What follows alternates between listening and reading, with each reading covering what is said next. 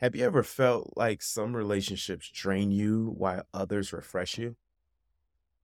In today's episode, we're going to discuss how you can connect with certain people and not with others, and how to build a filtering process of what kind of people you want in your life and how to start building the relationships you've dreamed of.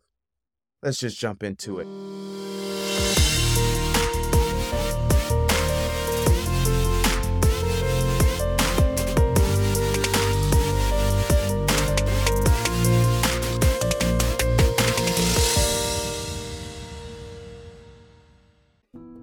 Welcome to the Clarity Podcast. I'm your host, David Prosper. And as a life coach, as a certified leadership and communication trainer, one thing that keeps people back from living a more fulfilled life is one thing it's called clarity.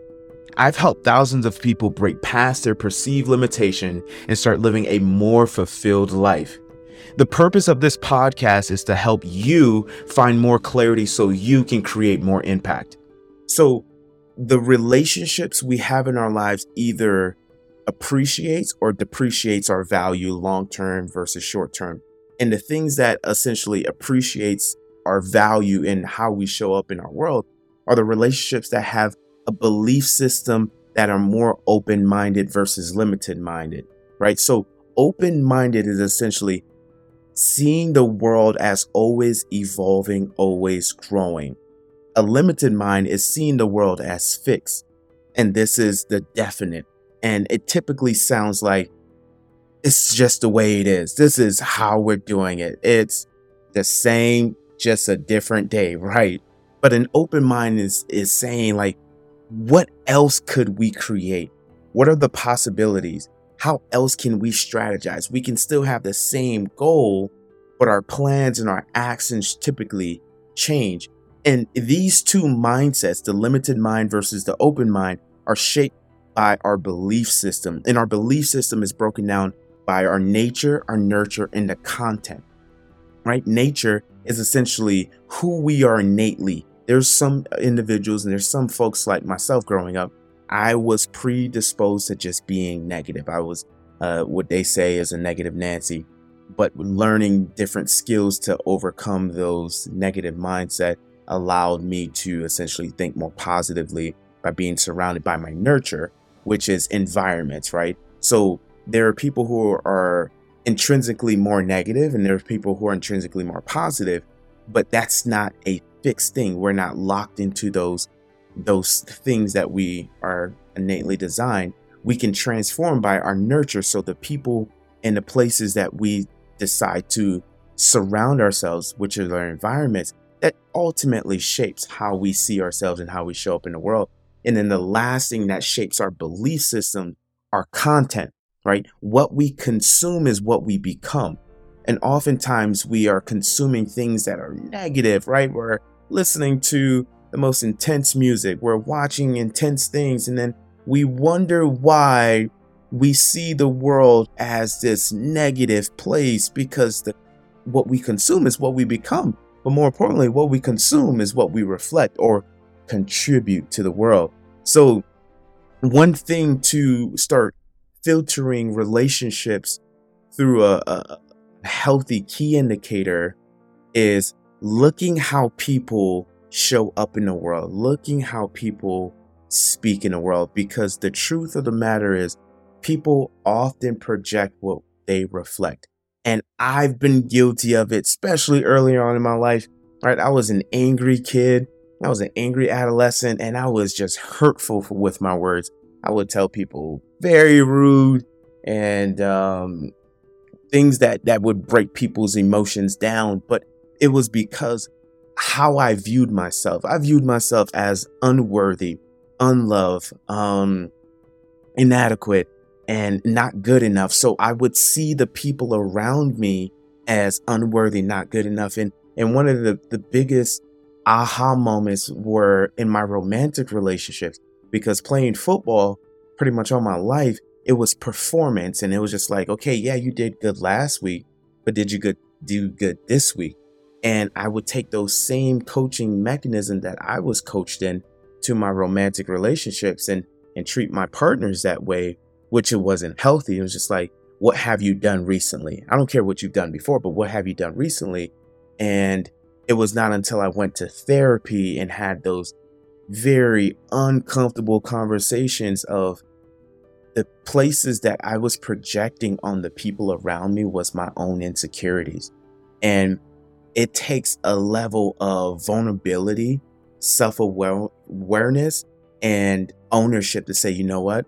I'm not the man or the woman or the person that I want to be, but I can learn to become the person that I want to be. And those steps are very real. And the Bible often teaches talk it, it teaches about the good person brings out what is good from the other person and an evil person brings out what is evil from another person. So what what this is pretty much saying is that out of our mouth from what our mouths speak about is what our heart essentially is being nurtured. So if we want to shift how we speak, how we see others, we have to shift how we see ourselves because we often reflect what's really inside. So when we hear people really nasty or just like customers, people just like going off the handles and talking about this, that, and the third, they're often projecting their own emotions of themselves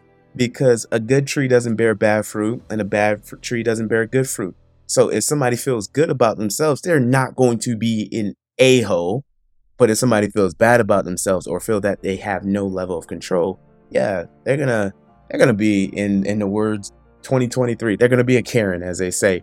So something else I want us to start like really focusing on as we're looking at our relational banking system, right?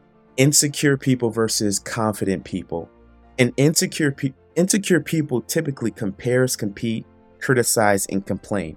So they're always saying, You're better than me in here, or I'm not good here, or they're like secretly competing with you. And I often say this is like, I'm the worst person to compete with because if you're competing with me, you're competing with my yesterday because I'm constantly thinking about tomorrow of how can I improve. I don't compete with anyone. I compete with myself and I try to be better. So, and then they're often criticize, right? It was like, they're they're always finding the negative in every solution or the negative in every every positive. And they're the complainers, right? They're they're the one that start the sentence off with, I don't mean to complain, but right? That is the beginning of an insecure human being. And when we start listening to these conversations and listening to um, how these individuals speak, then we can be better discerning in how much emotional allocation we invest into that relationship. I'm gonna let you marinate on that one for a little bit. And then confident people, right? Because it's one thing to know what we what's not healthy and what's not appreciating and it's also effective to know what does appreciate and confident people typically celebrate they collaborate they compliment, and they connect they celebrate, collaborate, compliment, and connect. So they're constantly encouraging others, like, hey, good job, you go. And then they're always like, how can I contribute to what's going on here? And and I have an idea. I want to add this in and not being necessarily married to the outcome of what happens, but wanting to collaborate just to be a part of it. And they're always complimentary, just like, hey, I, I see this in you. I see this skill set in you. And this is one of the things that um, I've learned from a couple of my leaders, just like finding the greatness in others and elevating that greatness and finding their strength. So, something that I'm still practicing doing is uh, articulating and expressing explicitly the goodness I see in others. So, I'm like, hey, hey, you are really nurturing. Hey, you are really compassionate. I love the way you're detailed oriented. I'm not necessarily skilled at that, I see that as one of your strengths. And in connection, right? It's finding ways to be essentially curious about other people. Confident people aren't the ones who are always talking in the room. Now, that's probably like a news flash for a lot of people like, oh, no. The insecure people are often the ones talking the most and the loudest. Confident people are asking questions because they're content in themselves and they want to understand the people around them And then last for understanding how to filter r- relational banking and becoming more discerning to ultimately build the relationships we dream of having is emotional intelligence versus emotional fitness. Emotional intelligence is a beautiful thing and it's it's widely ubiquitous and we talk about it um, and in the professional setting as well as in the educational setting. And emotional intelligence is essentially understanding what emotions we are feeling, right? So if I'm feeling frustrated and angry, I know the emotions I'm feeling and I'm able to articulate that. And then emotional intelligence is also understanding what other people's emotions are. So this person may be a little sad, or this person seems frustrated or irritated, is being able to discern what happens. Then the next step is emotional fitness. This is being able to regulate our emotions. So, in high charge emotional conversations or situations, we're able to understand our emotions and understand that we're feeling charged up. Like there was this one time where I was talking to this young lady and um yeah, she was she was gaslighting me 110% and I felt myself getting so riled up inside and um the conversation wasn't getting better because everything I would try to articulate it would go through a filtering process and it was just like, well, you don't do this. And it was just very combative. So in that moment, I shared with her, I was like, hey, I feel that this is an emotional charged up situation. And anything else I say is going to not do anything beneficial for this conversation. So I'm going to remove myself from the conversation. And then in, in our interactions moving forward, this is the standard. This is what we're going to talk about. We're not going to talk about emotions like this because unless there's a third party to mediate our conversations. But as of right now, we're not in the space. We're not, we don't have the emotional equity to have a, a conversation surrounding emotion, especially when, when there's no validation and there's a lot of combativeness. So I'm going to remove myself from this conversation. That's emotional fitness. It's regulating. I felt myself getting charged up. And if I continue to talk to this young lady, I'd have said some hurtful stuff but that's not who I am, even though that's what I feel. And that is the biggest distinction, right? Is understanding how we feel is not who we are. And then separating the two, and that's how we can regulate our emotions to becoming more emotionally fit human beings. So there's essentially two paths that we can take when we think about relational banking and essentially discerning who and what to allow into our lives. So path number one, right, is surrounding ourselves with limited mind folks, insecure folks, and unhealthy folks um, who are practicing unhealthy behaviors, what we will tip, what we will typically feel from those relationships, we're gonna feel drained out. You're gonna feel drained out throughout your day.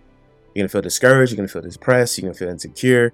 Not gonna feel good enough. You're gonna just be emotionally weary if you, if we surround ourselves with negative, limited, unhealthy folks. But if we choose to take the road less traveled and surround ourselves with more confident, more growth minded, more uh, uh, innovative human beings, what we would typically feel is feeling refreshed, abundant, motivated, challenged, supported. And we're going to feel emotionally vibrant and we're going to radiate. We're going to have this level of, of fulfillment because we're connected and we feel that things are growing, right? And that is my encouragement to all of us as we're looking at our relationships. Um, I would encourage us all to essentially start filtering relationships. Is this healthy or is this unhealthy? Is this growing or is this dying? Is this evolving or is this just expiring? Because what we nurture or what we feed grows. And if we're feeding toxicity and negativity, we're going to have more of that in our lives. But if we're feeding growth, love, joy, peace, all those things, we're going to have more of that in our lives.